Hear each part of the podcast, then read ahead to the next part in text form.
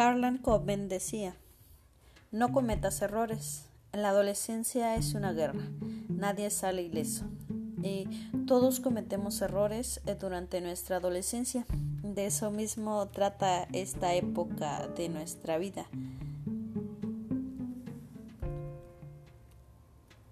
En salud mental lo entenderías.